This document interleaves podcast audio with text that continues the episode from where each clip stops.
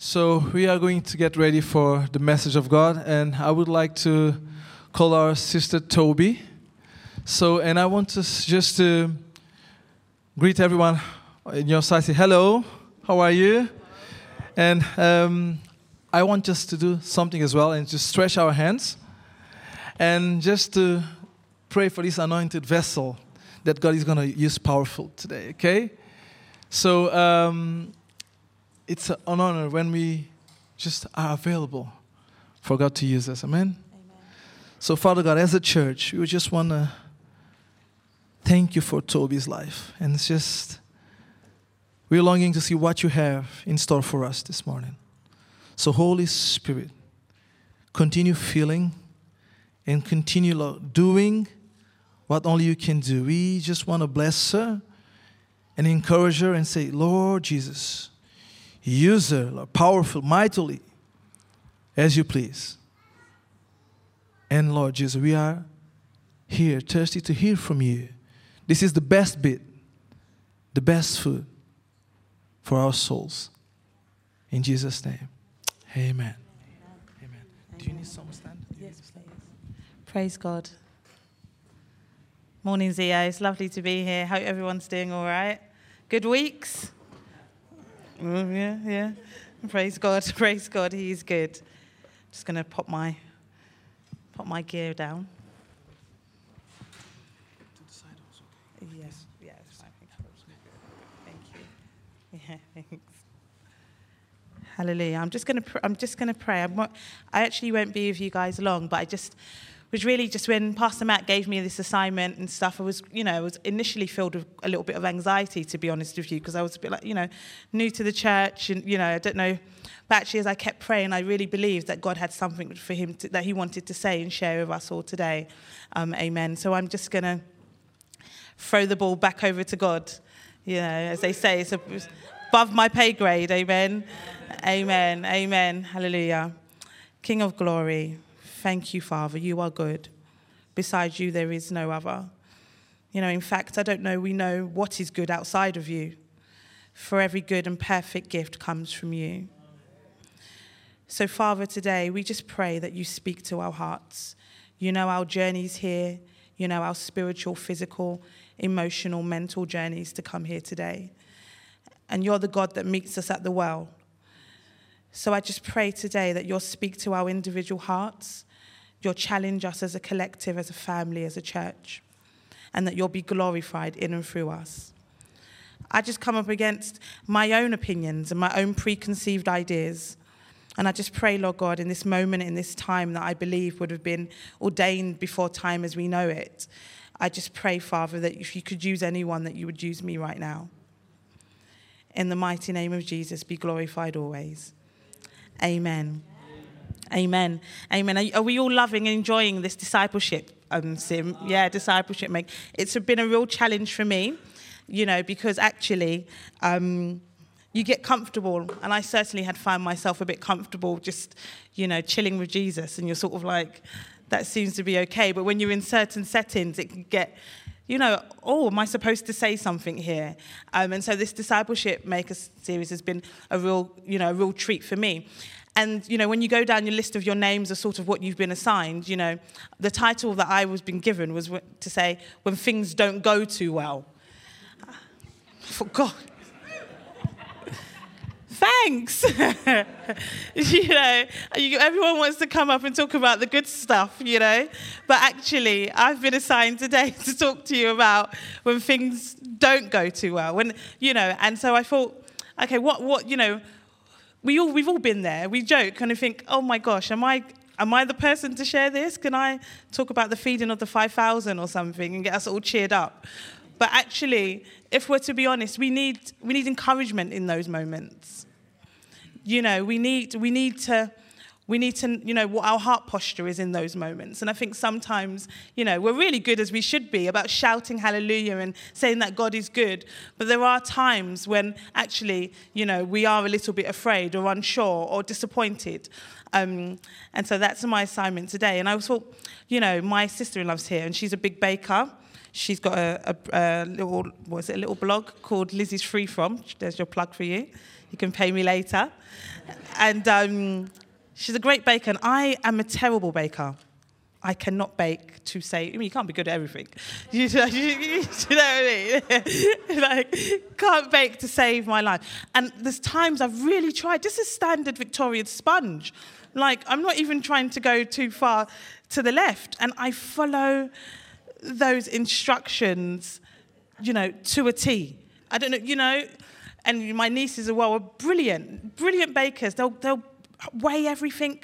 And I'd be like, okay, this looks this looks good. This looks easy. Like and then you get into the get into the kitchen and you know you come out with the you just turn into your children like you know just is this how it's supposed to be mummy and you think ah we'll call auntie liz.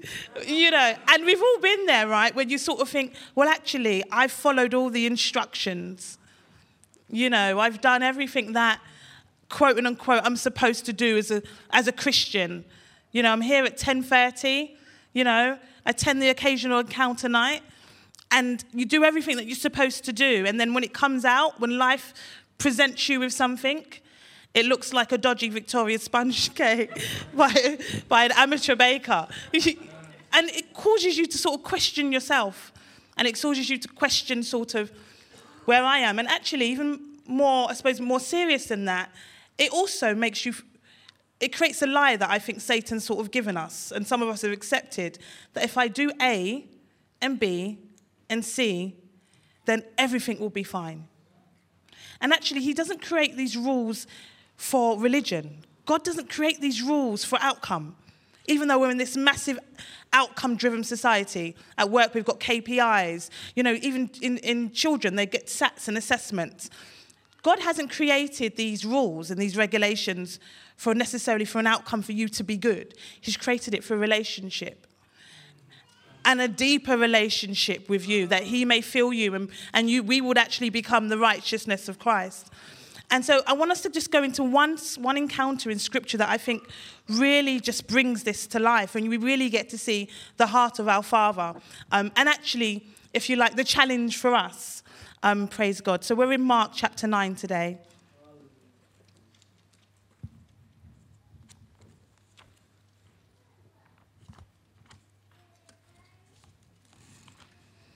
Hallelujah. I'm just going to read from verse 14. Praise God.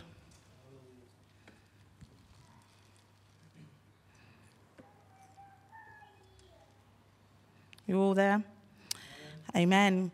It says, And when he came to the disciples, he saw a great multitude around them and scribes disputing with them. Immediately, when they saw him and all the people were greatly amazed and were running to him and greeted him. And he asked the scribes, What are you discussing with them? Then one of the crowd, then one from the crowd answered and said, Teacher, I brought you my son, who has a great who has a mute spirit. And wherever it, wherever it seizes him, it throws him down. He foams at the mouth, gnashes at the teeth, and becomes rigid. So I spoke to your disciples that they should cast it out, but they could not. He answered and said, O faithless generation, how long shall I be with you? How long shall I bear with you? Bring him to me. Then they brought him to him, and he saw him. Immediately the spirit convulsed him, and he fell to the ground and wallowed, foaming at the mouth. So he answered his father, How long has this been happening to him? And his father answered, From childhood. And often he thrown so and often he has thrown him both into the fire and into the water to destroy him. He's wanting to. But if you can do anything, have compassion on us and help us. And Jesus said to him, and I believe he says to you today, if you can believe, all things are possible to him who believes. Immediately, the father of the, of the child cried out with tears, Lord, I believe help my unbelief. I just, Lord, I believe, help my unbelief.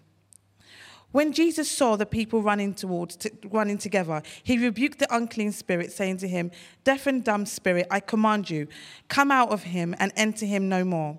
The spirit cried out, convulsed him greatly, and came out of him, and he became like as one who was dead. So many said, "He is dead." But this is what our Lord always does. But Jesus took him, hallelujah, by the hand and lifted him up and he arose. Do you believe today that there's no circumstance that you've come in here today that Jesus can't take you by the hand and lift you out of? Amen. Amen. Amen. That's our God. And he came into and when he came into the house, his disciples asked him privately, "Why could we not cast it out?" And he said to him, "This kind can come out, but only fasting and prayer." Amen. Amen. Amen. Amen. What a powerful account. You know, it's so interesting because it was the scribes that were there having a little debate, checking their list, checking their list of instructions. Scribes at the time would have been public servants who were well versed in Mosaic law. You know, so they were all having their own discussion. They were all checking the list to see, actually, we've done this. We don't lie. I try not to be jealous. I, you know, I've done everything that the law just told me to do, you know, and somehow it, we haven't got the result, the desired result. And so it's so interesting because, you know, Romans 8 says that, you know, what the law could not do because human nature was weak, God did. And I believe for some of us, who are hopefully all of us who are trying to be discipleship makers, we have to move from doing it ourselves to letting God do it in us and through us. And they're two completely different things because when you and your own intellect start to think, oh, actually, I'll do this. Just like me standing here today, to be quite honest with you, I can sit here and think I, I can, you know, provide some sort of academic debate for when things don't go, or oh, I could surrender. And I can say, God, fill me, because I don't know what's, even as I'm looking at you, I don't know what's in you. I don't know where you are. And I think us as disciples, we have an opportunity to either be like the scribes or like the disciples. Amen. And so we have Jesus, and we have this father and this beautiful father and, and Jesus in exchange. And what's so interesting, if you look at the scriptures, I've, I read it and I thought, oh, that's interesting. When they finished debating, Jesus said, What's going on here? And the father said, Well, I brought my son to you. But actually, when I looked back, I thought, Oh, wow. He brought the son to the disciples. But for, for him, already, it was the disciples and, the and Jesus were one. And I think sometimes as the church, we don't really appreciate that actually, for many, we are the only Christ that people may see.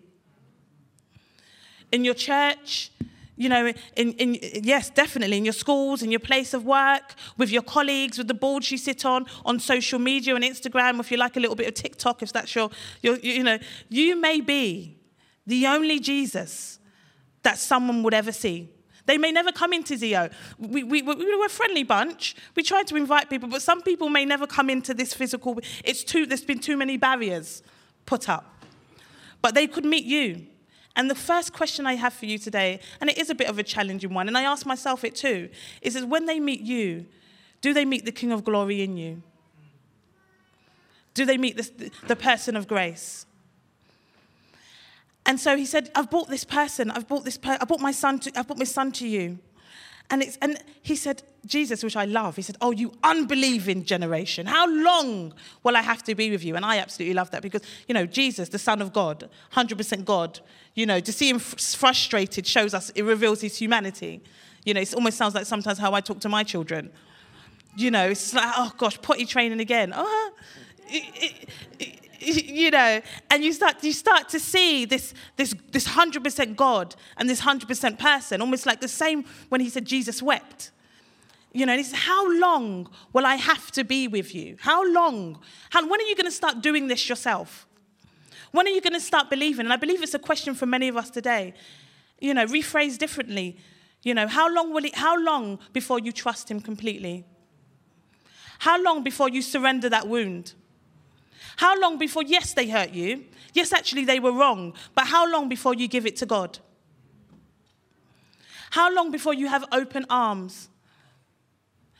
The trauma is valid. It's no one's trying, I'm not standing here today to undermine the trauma, but how long before you surrender it? He said, How long before how long do I have to stay with you before you allow me to be in you? And you know, there's a difference. There's a difference. It's so funny. This is a true story, but don't judge me. I feel like we're family, so I'll share it. I was on the train a few weeks ago, exhausted, long, just commuter train, managed to get a seat.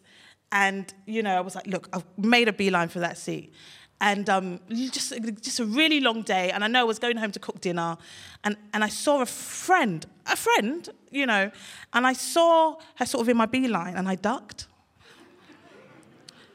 because I was at Finsbury Park and I just didn't want to go all the way to Hitchin and have to speak. And I thought, let me quickly duck. It was a big chat. And I thought, if I duck now, she won't see me. And she, she didn't. She didn't. I sort of stayed more or less the whole journey, so like sat down like this because I was so tired from the small talk. And she was a friend.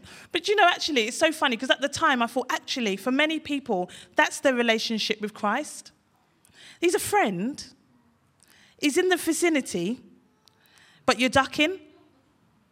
And, and this is not even a judgment because life sometimes makes us stuck. When things don't go well, sometimes it makes us cow down. Maybe you were tired like I'm tired, tired emotionally, tired of hearing bad news. But for whatever reason, he is, you know him, but he's not in you.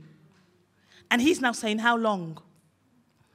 He's saying, How long? When are we going to that next level? How long before you and I actually really roll?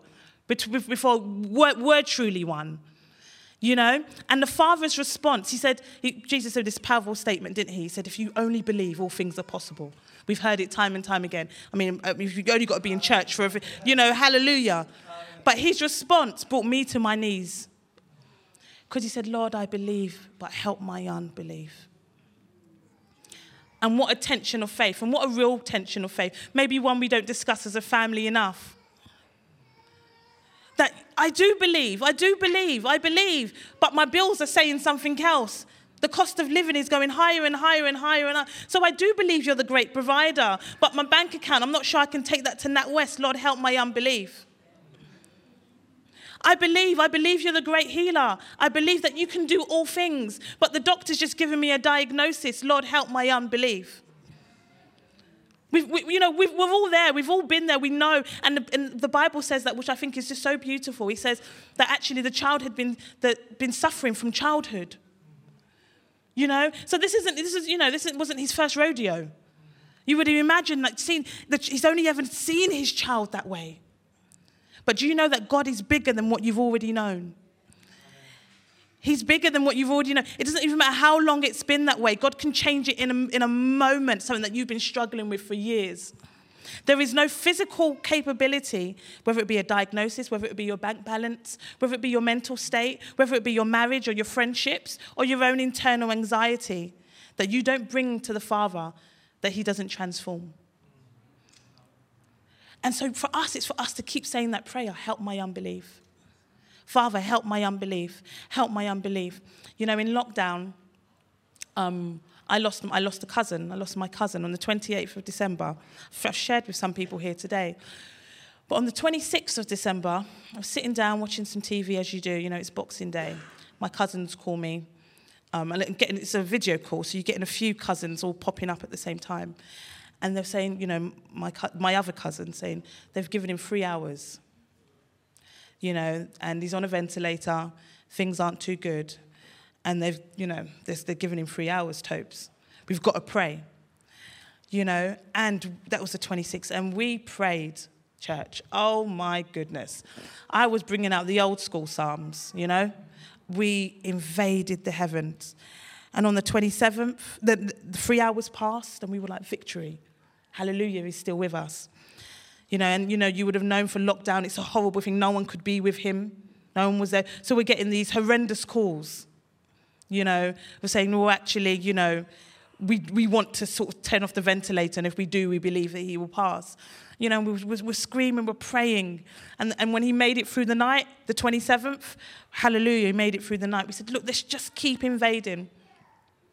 And the doctor said, yeah, he made it through the night, but, you know, got to let him go. And I thought, this can't be. You know, I just, I thought, this can't be. My brother was on the call, and of course, on the call, I had this video call, and he's praying, and he said, Look, this is the 28th, you know, he said.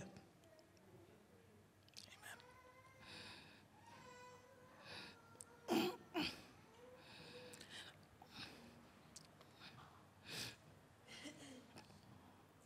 You know, he's on that call, and my brother said, he said, We're going to let him go.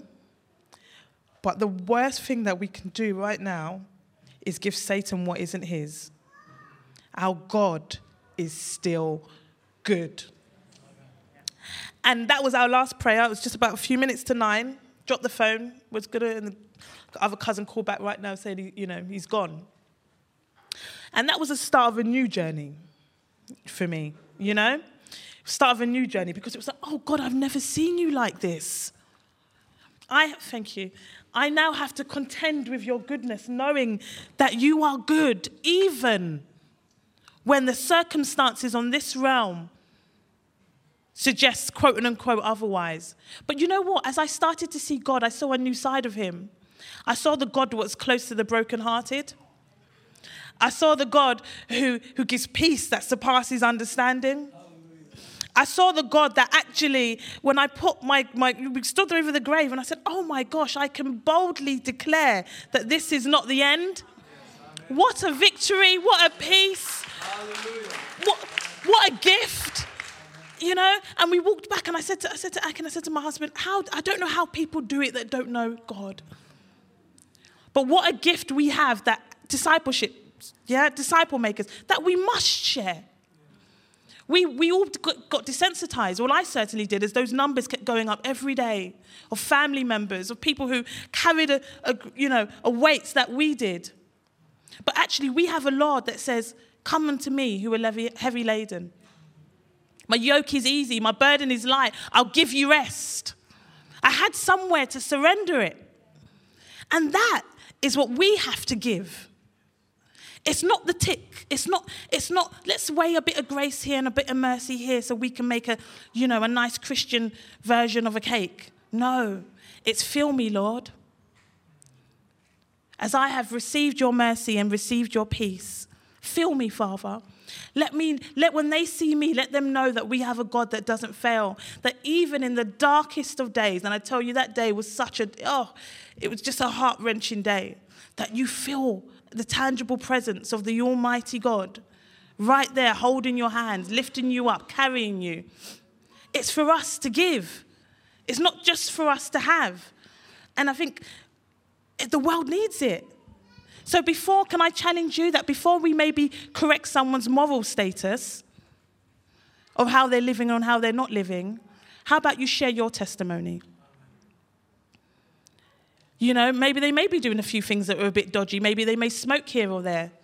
But put that aside just for a moment. Just for a moment, if we can just put this and tell them your story.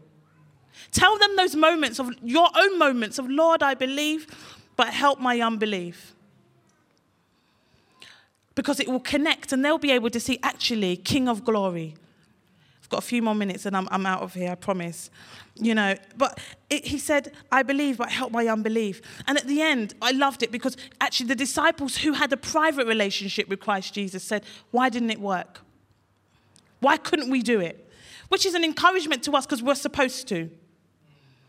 We can't remain comfortable with the fact that actually there are people who don't know Lord Christ Jesus. You can't be comfortable with it, church.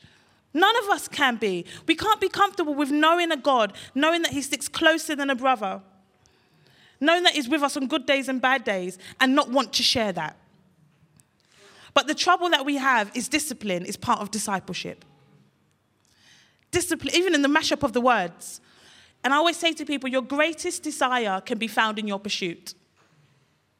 We can say, I mean, I've been saying to Ruth for how long that I'm going to join her, her Pilates on a Wednesday sort out my core. Well, my desires in my pursuit. I'm yet to do it, you know? You can talk the good talk, but actually, are you doing it?